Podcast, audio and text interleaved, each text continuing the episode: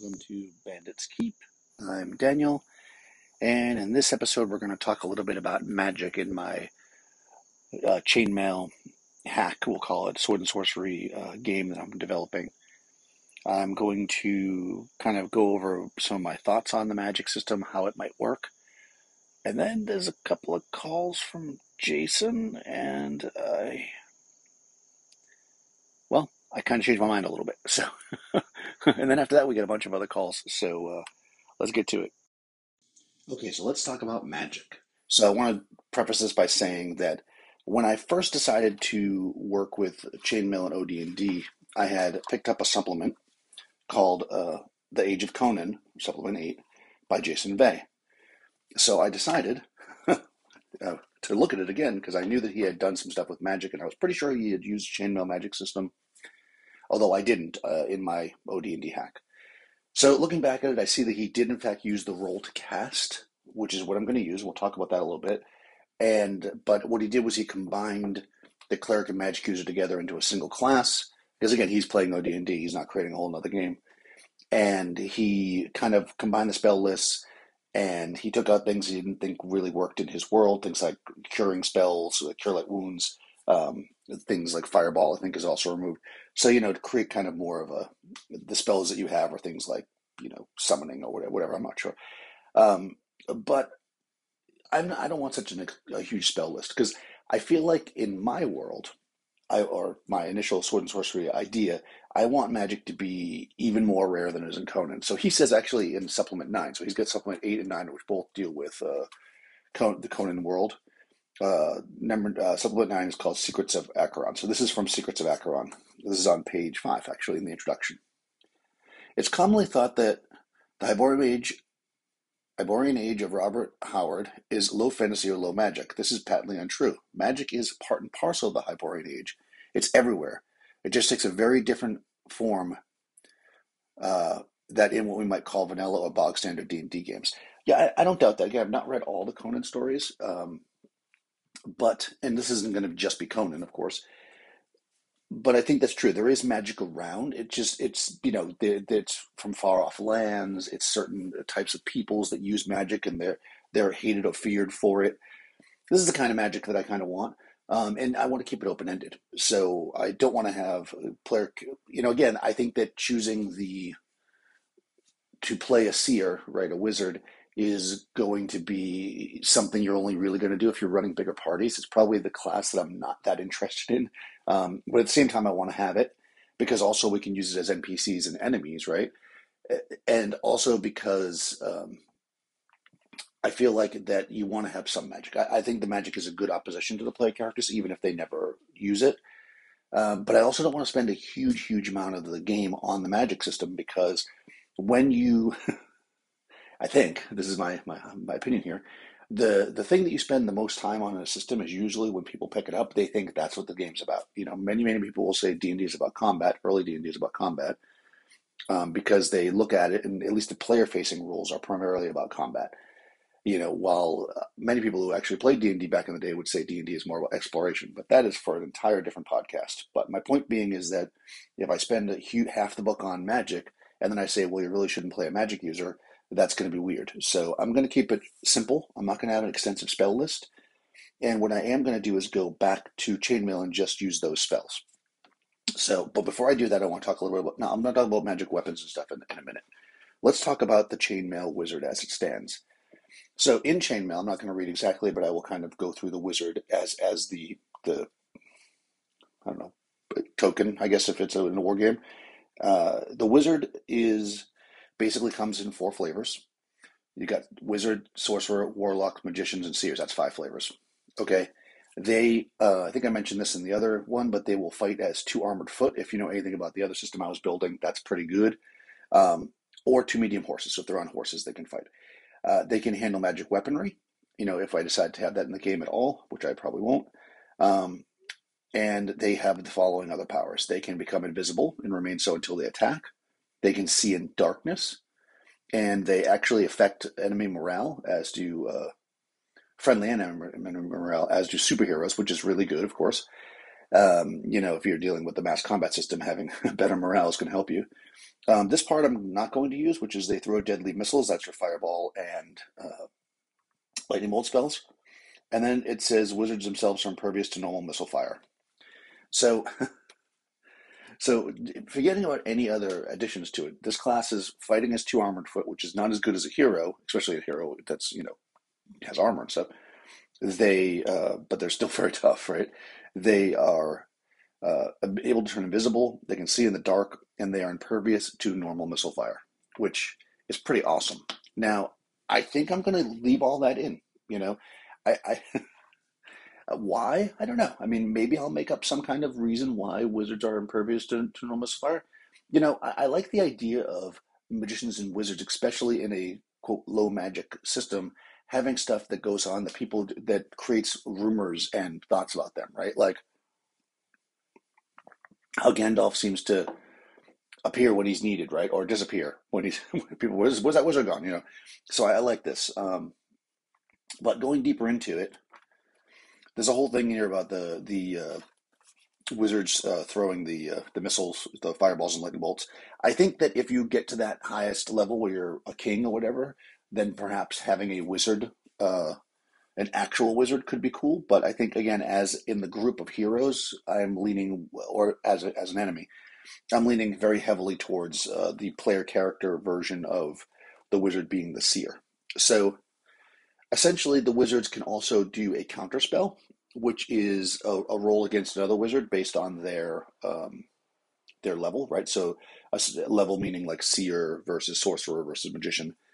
So if you've got a uh, if you imagine right, right, uh, Conan the Destroyer, right, the movie, you know, the, the, how they had that little wizard standoff. You could do something like that in a sense. You could play it out. Um, and then we've got spells. There are 16 spells here, uh, which, interestingly enough, is if you roll uh, 3d6, right? They're not labeled as such, but um, and they are they are set with complexity levels. So the way that spellcasting works in chainmail is you compare the complexity level to your level. So in this case, it would be a seer. And you've got three options. Spell immediately takes effect. Spell is delayed until the next turn. Spell is negated or otherwise, uh, you know, ineffective. So what I'm going to do here is I'm going to use that system. So your your wizard or seer is going to be a pretty powerful combatant. You know, using a sword, uh, fighting with the uh, the hero side by side. And when it comes time that they should want to cast an actual spell, not just their invisibility or being able to see in the dark, um, they will be able to do that, and it will take a, a, certain amount of time. And they can they can cast a spell if they roll for it. What I'm going to add to this, which is not in the system, is I'm going to add some kind of a you lose the spell, kind of a la DCC, uh, which is probably if you roll double ones. Um, I don't know if I'm going to do lose the spell. I'd kind of bounced around the idea of losing the spell for the day, which is kind of standard, but then, you know, I don't need to be standard, right? Uh, so I'm kind of thinking that if you roll double ones, instead of losing the spell, you will just fall unconscious, you know, uh, which is a hell of a lot worse. so, you know, I think that could be really interesting and add some, some higher stakes to it. But because there's only 16 spells, and if we look at uh, what Chainmail says here, it says, this is on page 32, uh, in order to cast and maintain any spell, a wizard must be both stationary and undisturbed by attack upon his person. Number of spells. The power of magic user determines the number of spells he's able to manage. Uh, with a seer only being able to manage one spell, a wizard six to seven spells. Now, I'm not sure, and maybe I would need if somebody has actually played Chainmail has more experience or has read up on it more, because I haven't done any more research because I don't really think I care. um, does that mean that a wizard could cast any of these spells, but they can maintain six or seven at a time, and a seer can only maintain one? Or does it mean they only know one or six or seven spells? In chainmail, I think it's the, the, the first one, right? They, that everybody can cast any spell. It's just that a seer would only be able to maintain one. This is not how I'm going to do it. I think what I'm going to do is at character creation, you're going to roll randomly, and you will know that one spell. That is your spell. This will tie into the idea that instead of Seers being this like uh, book smart uh, old man wizard, they're going to be almost more like you might consider if you play uh, fifth edition D and D a sorcerer, right? The magic is in them. Um, not like a superhero. I don't like that idea. I like the idea that they still studied, um, but maybe somehow they, you know, to learn a spell might might equate it to equate it to like going to like a four year college, right? It's like you literally go to school just to learn that one spell. That's how difficult magic is. So when you do get the wizard wizards that know six spells, they've been studying magic their whole life. You're not going to find a wizard, you know, that's uh, you know uh, in their young twenties, which is you know probably more likely the age of, of an adventurer. That's going to, you know, they just wouldn't have had time in their life to study that much, which is why wizards are constantly trying to extend their lives, right? If you think about these sword and sorcery things, a lot of times is like these wizards claim to be hundreds of years old, and that's how they know all these spells. It takes a long time to learn a spell. So you might be saying, well, okay, but what if I roll, you know, a uh, cloud? Let's. I'm gonna roll. I just, I just look down. Saw the first one. Let's say I get cloud kill. So, cloud kill, a gaseous cloud of poisonous vapors which kills all men, orcs, dwarfs, and the like when it contacts them. So that's everybody but heroes, right? Cloud size is three inches deep by six inches wide by three inches high. Stays along the ground, moving away from the magic user who casts at a rate of six inches per turn. It will drift at a random at random if he's not concentrating on it. Okay, that is powerful, right? And it's also uh, very deadly, obviously. Um, but that's a complexity five spell, which means that if that is your spell and you are a seer, yeah, you could kick some major butt. However, when you're rolling your 2d6, you need to roll uh, 10 or 11 will cast it next turn, or a 12 to cast it on the spot. So it's not like you're just throwing a cloud kill spell. These are going to be things that you're going to take time to cast, to plan. You're going to use them during large battles. Most of this magic, because again, it's designed for a war game, is not flashy, uh, you know, melee combat magic. So these wizard spells are going to be um, very, very powerful. I mean, not all of them. So, like, there is like light, for instance, um, which is a complexity one spell that you can cast a lot easier. But still, they're. I mean, It, you know, the light spell here, Wizard Light, it extends at 24 inches in all directions. So, you know, if that if you're playing on a battle map with a with an inch being 10 yards, I mean, that's a heck of a 240 yards in all directions to light that up. That's powerful, right? Um, you know, again, you're using it in a role playing sense. So I think that um, these spells are going to be pretty awesome. Now, again, depending on the player, they might be like, "Oh man, I only got you know uh, moving terrain. How useful is that? Well, it may never be useful in play, but that's that's the roll of the dice, right? That's what I'm thinking at first. Um, the other way I was kind of considering doing this was so this is where I want some feedback. So those are the spells that exist in the world. You start with one spell, that is your spell. Now there will be like magical tomes and scrolls and things like that where wizards will be able to or you know seers will be able to find more magic to use but none of that magic will be like uh, inherently in them, which means that if they, if they find a, a book that allows them to make, let's say, a flesh golem, right, that might be a magical book they find that a wizard would be able to use, or or you know, ritually summon a demon. These kind of things are things that they can find, but they're just not going to be their inherent spell that they have learned and uh, brought into their system and again, the reason why I'm talking about this, like taking a long time to learn the spell and stuff, that ties into the idea that I do not want the, you know, that's why I don't like the idea of you forget it till tomorrow. Like that just doesn't make sense because I don't really think I'm going to use spell memorization. You just, that's, that's your spell. I mean, you could think of lots of ways to do it. It's embedded in you. Maybe it's maybe it's branded onto your body with some kind of magical uh, ceremony that then uh, you know imbues you with that power. Maybe it's tattooed. Maybe it's just in you. You know somehow maybe there are rituals or prayers that you do every night to to uh, to remember it, or like a um, I don't know what it's called now, kata maybe it's called. Uh, whereas uh, I'm thinking to the Karate Kid, I don't know how accurate this is, so I hope it's not.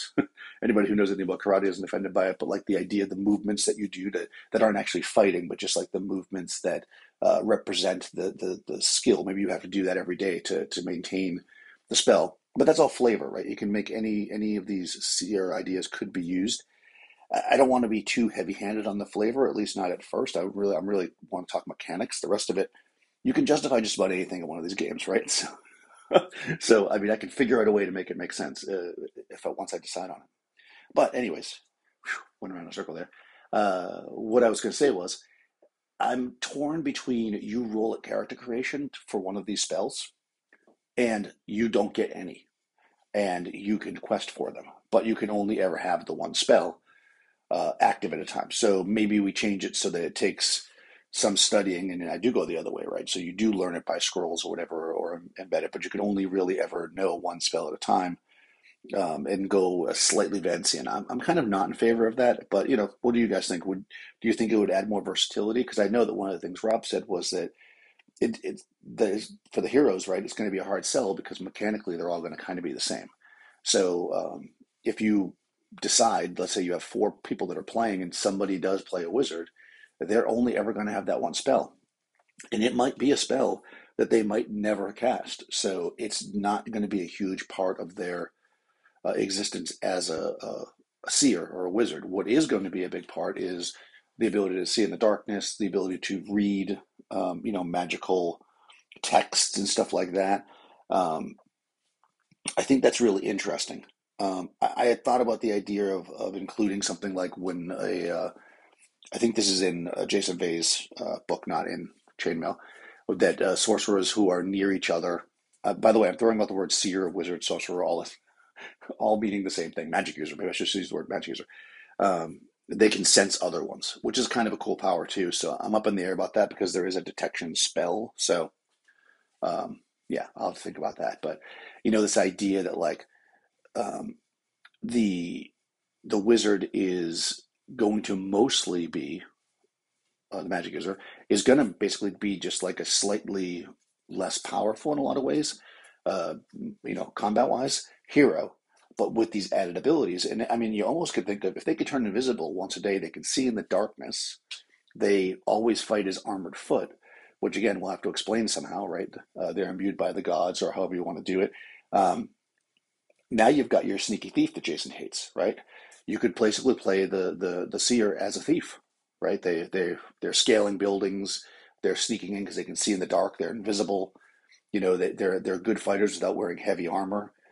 Um, and you know maybe they've got a spell that's quite powerful as well that they could use. Depending on what spell you roll, that could actually kind of determine what kind of uh, seer you are. Right? It could help you uh, to build some role play behind that um, that that system. So yeah, I don't know. Uh, that's I'm up in the air. So I think that oh, that's what I was going to do. One last thing. I know I'm getting along here. Magic weapons. So this I think is interesting. I'm going to read from Jason Vey's book again because I kind of am on a similar page to him um, as far as magical items go. Magic items, this is on page 26. Magic items of any type are rare and unique and almost always serve a specific purpose. There isn't a lycanthropine longsword. Rather, there is a set of longswords constructed specifically to deal damage to the lycanthropic monsters of a certain lost island. Outside of this lost island, the sword, while fine quality, would impart no special game benefits. Most persistent magic items are for sorcerers, although certain swords, girdles, and rings can exist. I don't know that I would necessarily even have the the girdles and stuff, but um, he's talking about uh, from the people of Black Circle. Conan was given a girdle that allowed him to fight. Um, but again, they're all very specific, right? So, in other words, like this girdle might exist, but again, it's only going to have that specific magic effect against uh, you know these certain creatures. Um, and then he points out that um, in The Phoenix on the Sword, the ghost of the sage Epimetheus traces a magical phoenix on Conan's sword, which enables the new king to battle, de- uh, battle a demon sent against him by Thoth Amon. The sword, of course, is broken in the process. So, yeah, magic. Uh, to summarize, at least as I see it right now, um, magic in the world or in the game is going to be something that is primarily used by the bad guys. you know, you're going to have wizard or sorcerer or uh, seer, even uh, bad guys that are going to be running cults. They'll be using their their magical spells in various ways, and the heroes will often be opposed to them.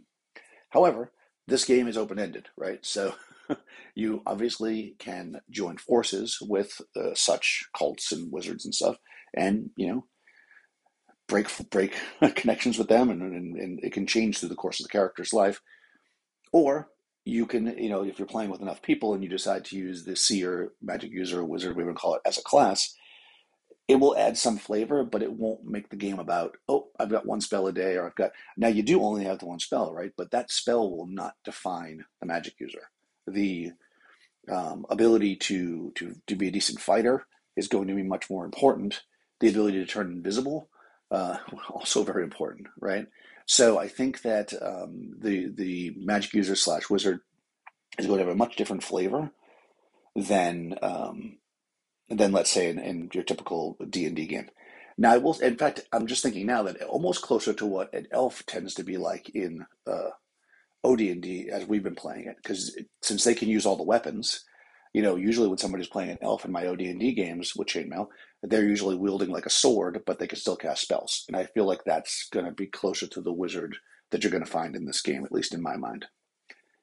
Of course, a very smart wizard is going to have their henchmen do all the fighting and not going to fight themselves. But when they stand up against Conan, you know, there's going to be, you know, a battle. Okay, so last thing is going to be where, so Jason mentions, you know, there is magic, right? It's not, magic is everywhere and it's just seen differently, right?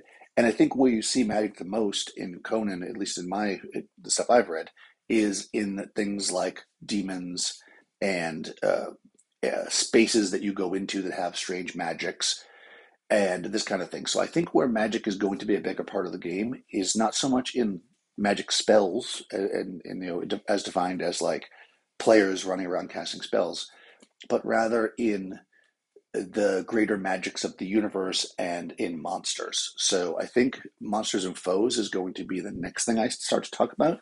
Uh, I hope this wasn't completely unclear. I know I, I'm kind of doing a ramble, but I, I'm just trying to get all the magic thoughts out there.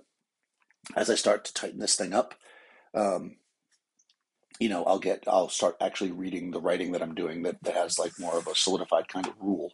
But I just want to kind of get it out there into the world.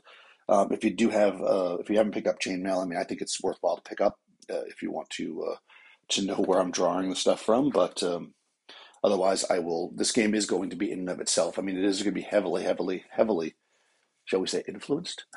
but I'm going to rewrite the whole thing. I'm not just going to say go to chainmail page three to, to do it. I'm going to write the whole thing up as a game, and it is going to be completely self-contained. Um, you know, using the uh, open gaming license, I guess is how I would do it. But anyways, that is a whole other thing, and that's way down the line. Right now, uh, we'll uh, just move on to other things.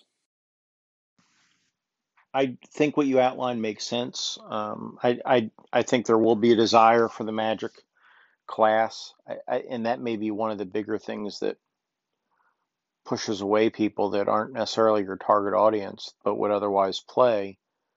I mean, we see that forced into even um, Pendragon, right? Pendragon, you're playing knights, but people want to play, you know, wizards. They, they, they want PC magic, which doesn't make any sense to me in a game where you're playing knights and families of knights. It, it just seems silly, but people want to play that enough that they've included in the rules. So I, I, would not succumb to those things, especially since this isn't a paid project for you. And I, I would strive to stay true to your vision. Okay, so um, I was writing up the seer idea uh, the other day, and uh, and then I got Jason's call, and I was talking with my friend, and uh, we were kind of bouncing around, right? We kind of felt the same way in a sense that like the magic doesn't necessarily fit, right? There are wizards and uh, you know magic and stuff in sword and sorcery worlds that all fits, but for the type of way that I'm thinking this game will be, because I don't want to, as I've said before, I don't want this to just be another OD&D clone. I mean, I already have that with uh, OD&D with chainmail, right? I already have the chainmail combat system in like a magicy world, so we started tossing around some ideas, and um, at first I thought, well, you know what, maybe I'll just make the spells really hard to cast. Uh, set the casting time at uh, one hour as a turn, and that you would need to um, spend as many turns as the complexity level to cast a spell. So, like, if you if you were going to cast polymorph, right, which is a complexity four spell, it would take you four hours to cast it, and then you roll your dice and you still might fail. So that's going to make magic still not, you know, people less likely to use it. But it comes down to this idea that if you allow for a player character to be a certain class, a magic throwing class, it does say something about your world. if you're allowing elves in the world, even if you say elves are incredibly rare, there's only one elf per 100,000 people, player characters are still going to want to be elves, right? Like so I don't I don't know that um, I was succumbing to the magic because I think people want magic. That is interesting. I was just trying to figure out a way that I could have because I just feel like having more than two actual heroes at a time was a bit much. So that being said, I went back and started looking at the the combat stats, if you will, of the seer as I was writing them up, and they are pretty decent in combat, right? And I want to write up a way that I could explain that, right? Not that I you need to explain it, but you know, I thought you know the the ability to um, to be armored foot no matter what they're wearing, et cetera, et cetera. So I, I wrote up uh, the idea that uh, in combat seers have the uncanny ability to seem just slightly adjacent to where they are truly standing. No matter how they arm themselves in troop combat, they they defend as two armored foot or two medium horsemen mounted, and are impervious to normal missile fire.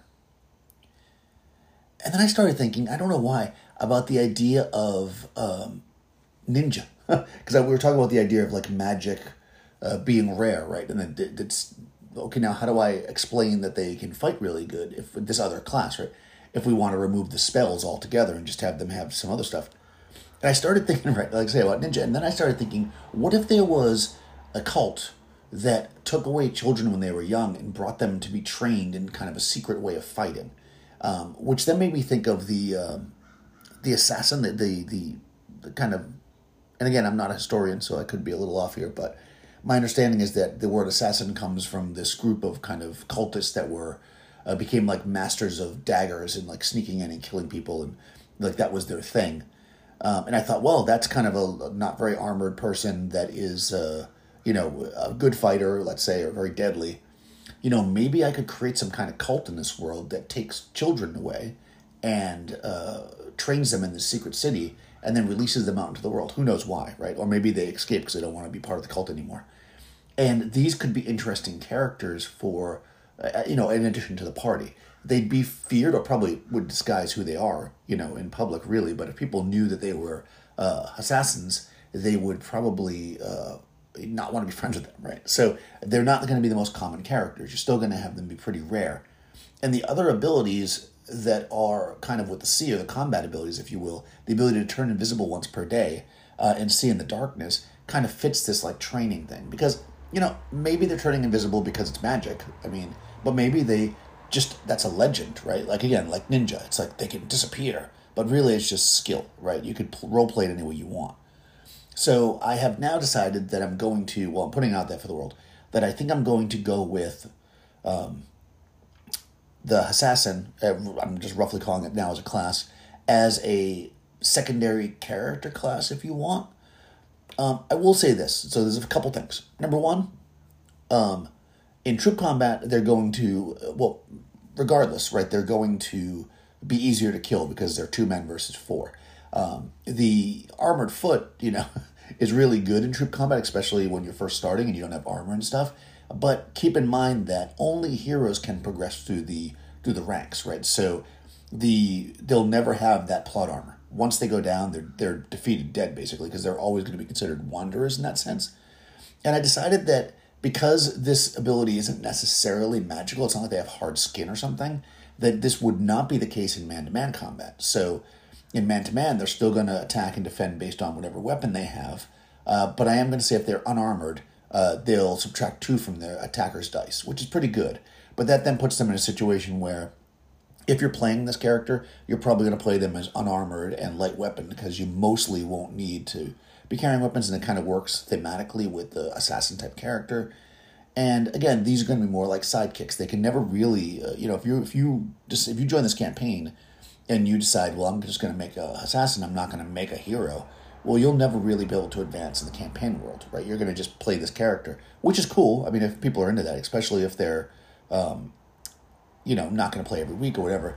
But the way I really see this campaign working and, and the way this kind of structures together is that we're going to have multiple heroes in the world. Sometimes they're going to adventure together, sometimes not. So it's not like you're playing, um, you wouldn't necessarily play this character all the time you might make a assassin character to play when your friend's playing their hero as their kind of sidekick. But then when you're playing your hero, that assassin character is not going to be in the game at all, right? The the other your friend might play you know your men or whatever.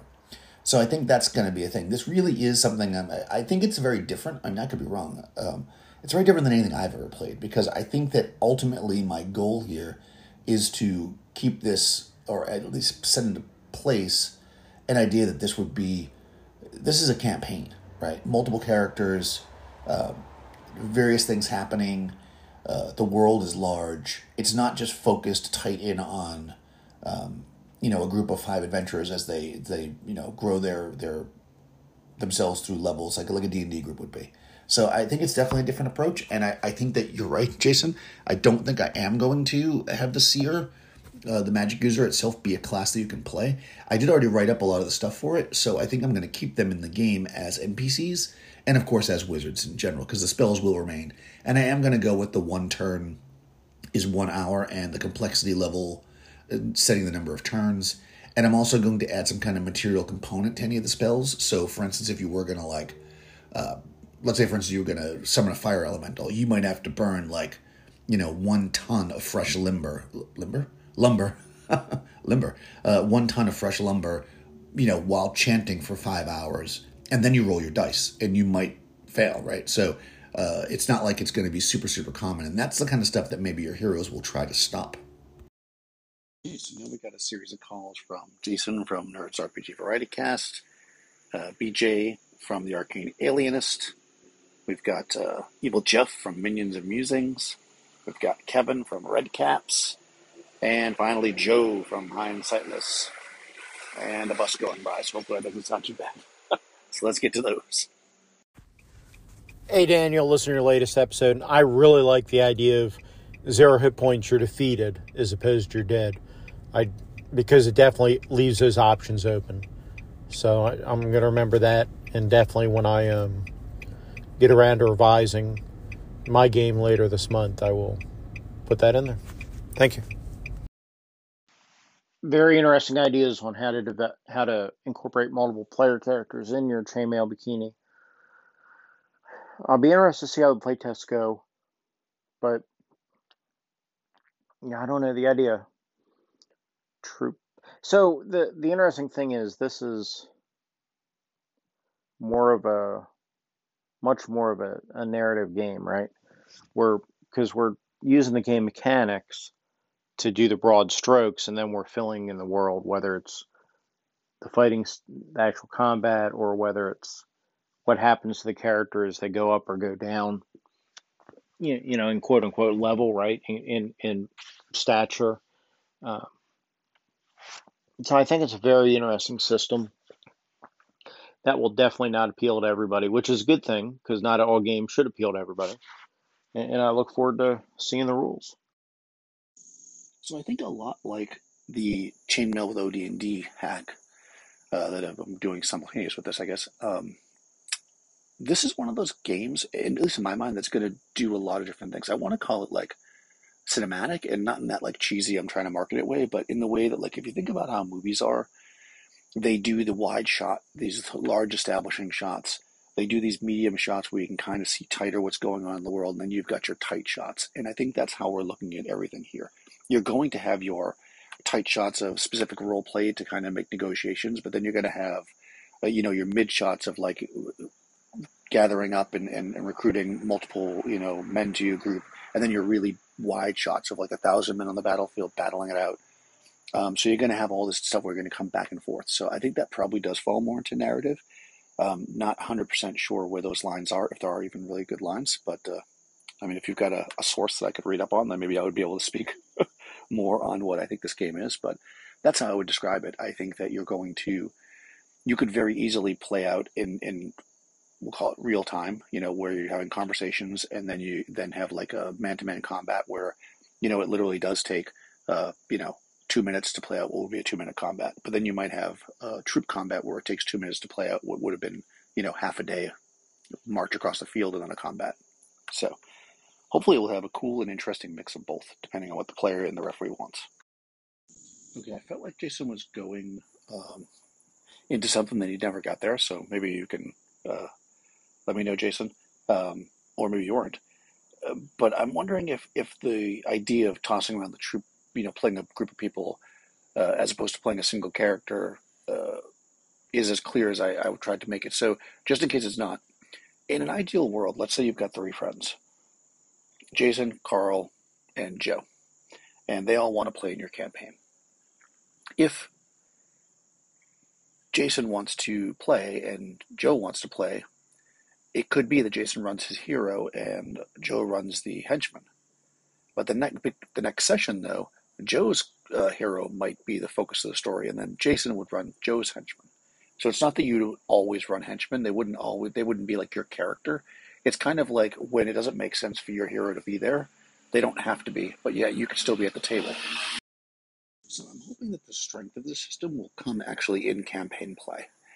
Um, if you're running a one shot and uh, you know you get to be the henchman and somebody else gets to be a hero, maybe that won't always be fun. But if you're doing a long term campaign, there might be times where your hero is off with their 500 men fighting a war, or it might take them a month to travel across an area where um, where this battle is raging. Whereas some of the other heroes might be staying, you know, in that original town that you guys were in, doing something else. And in those cases, your hero wouldn't be near the other hero, so then you'd play the henchman. That's kind of how I imagine it. I do think it's a little bit odd, maybe, for some people, and we'll see how it plays out because, sure, there is this idea that, that most people have these days where if you're playing in a campaign, you play your character. You don't play multiple characters in different places, but I think that seems to line up more uh, in line, seems to be more in line, I guess, I should say, with like older versions of the game where you might run multiple characters because they're at different levels, or again, maybe they have different ideas or different quests they want to go on, um, or just because of timing, right?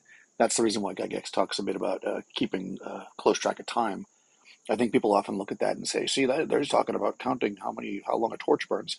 I think he is talking about that a little bit, but I think he's also talking about campaigns where one group, where one party member or five party members want to travel three months across the land to go on an adventure, but then the other ones are back in town. Like, how does that work out time wise?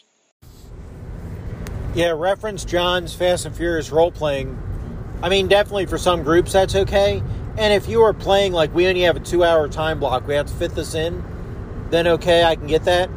But personally, as a GM, if I open a game up and we spend the entire time with the players just bouncing off each other and talking to each other in character, that's okay with me as a GM, honestly. If nothing happens story wise and everybody just talks in character for three hours and everybody has fun, that's a win. Now, I'm happy to do a heavy combat game too, but I enjoy listening to my characters bounce off each other and interact with each other in character. Maybe that makes me weird, I don't know. But I, I like all kinds of games, so I'm not saying one's better than the other, but I definitely don't mind it when my players players interact with each other in character.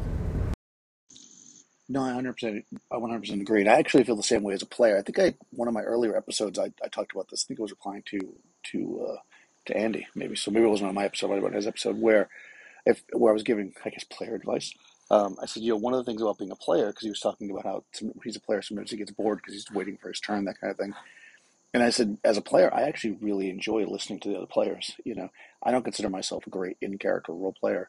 Um, or any kind of good role player, but uh, you know, uh, but I, I enjoy it, you know, and, and I enjoy listening to other people do it, and it's great when players can riff off each other and stuff, and I really enjoy it. So, uh, as a player in a game, with people are doing it, or as the GM, that doesn't mean I don't like to just, uh, especially with my chainmail system, line up sessions where we just play for half an hour, and in the end, there's you know 200 bodies on the battlefield. That's also very fun. So, like I say, different types of games, lots of different ways to play. All of them are really fun.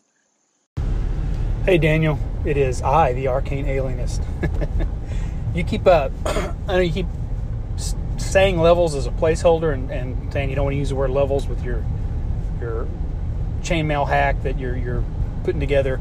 Um, I think you nailed it. Uh, either the previous episode or, or, maybe two back, where you talked about reputation, where you were saying the, the difference between a you know a freebooter and a an adventurer and a usurper and a conqueror and, and all those those sort of named levels like we used to have in, in uh, earlier editions of D&D. But when you said reputation, that was a good, I thought that was a good term. So you might look into that or other ones that I think of as you're describing the way the game works, particularly since the uh, the the word that you use can go up and down based on the, the fortunes of the character would be standing or status. Anyway, enjoying the uh, the. Thanks, BJ. Uh, yeah, that was those are good terms. Reputation, I, I really like, or status. I'm leaning on rank right now as far as what I'm writing up, but maybe I will switch that. Uh, uh, I don't know why rank just came to my mind. I think I just started writing it down. Um, so yeah, status or reputation, uh, standing. I like those. I'll have to figure out. Terms are going to need to be important at some point, I guess. So thanks for calling in.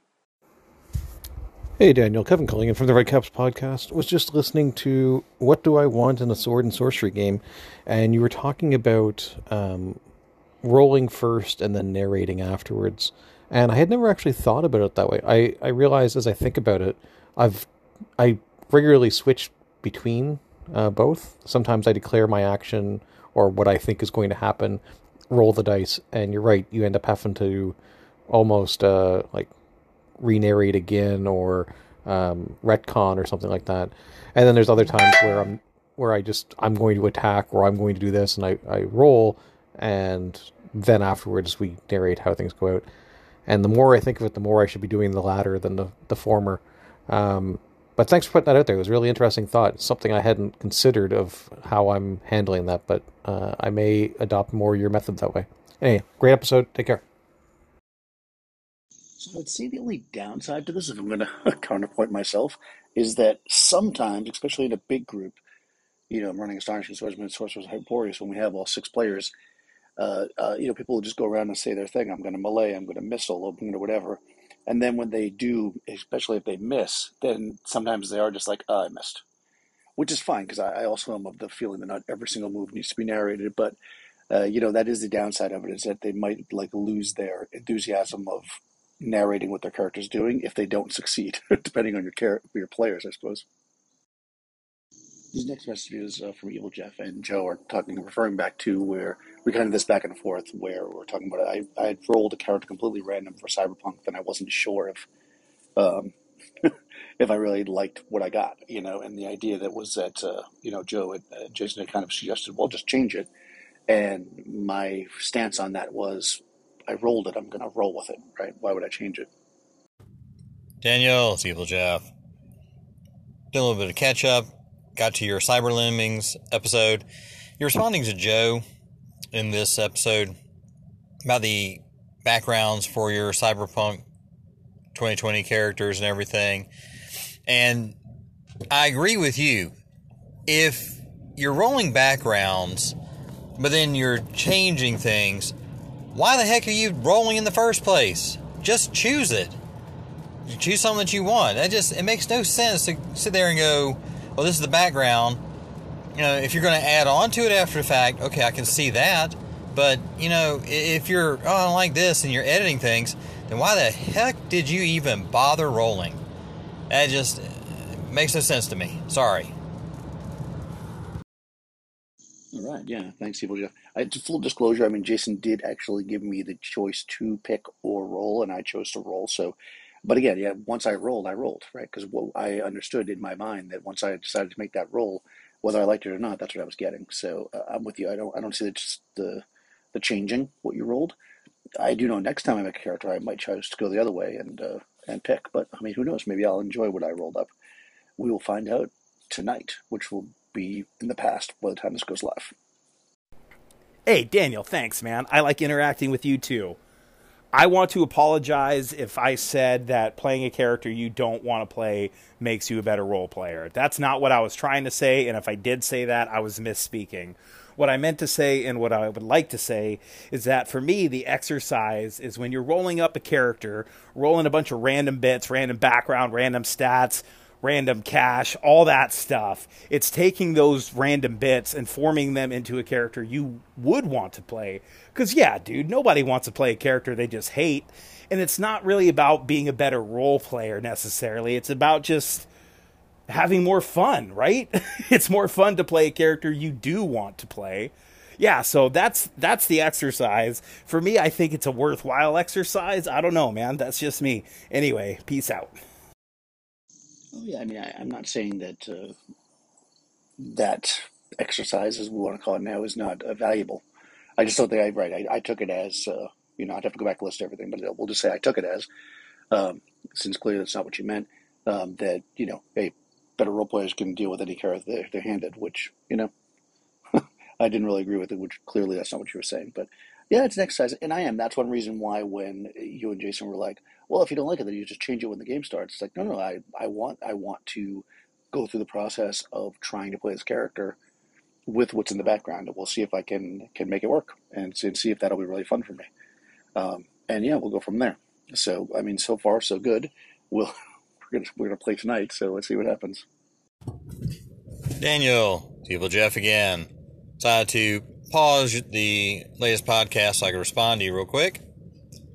That seems apropos, doesn't it?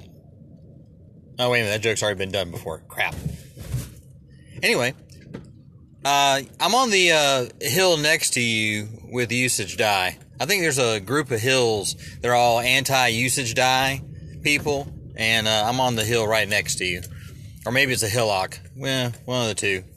But I'm with you. I don't see where that mechanic has shown me anything really useful, except maybe food. I, I'm right there with you. I like the idea of food, water. That way we don't have to you know, worry about it. You know, it takes into account that maybe some food spoiled by some chance. Anyway, great show. Keep it up. Later. All right then. I'd like to thank all my callers and all my listeners and put out the plea for information. No, uh, if you've been listening to the last couple and you've got some input as far as the uh, the magic system or possibly uh, incorporating multiple player characters, the, the idea of uh, troop play, whatever you want to call it, uh, how you think that might work, um, yeah, let me know. I'm curious what people think. I'm hoping to have a working playtest document very, very soon and maybe get some playtests going. I know that I've got some interest and if you are interested in uh, playing in a game of the, you know, it'll probably just end up being a mechanical test to start with. Uh, hit me up on the uh, the Audio Dungeon Discord. That's probably the best way to do it, I guess, or leave me a message here, and uh, I'll see you soon.